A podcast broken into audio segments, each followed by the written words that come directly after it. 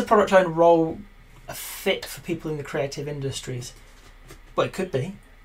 Depends. Are they building a product? Um, if they're building a product, the product owner role is likely a very good fit. Somebody needs to take ownership.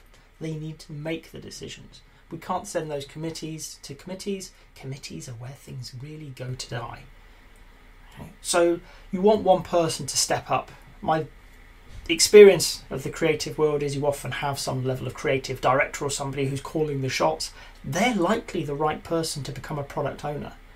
They know the market, they know the client, clients, they know the problem they're trying to solve, they know what they want, they have the authority to make decisions, and hopefully they're passionate about solving um, the problems in front of them.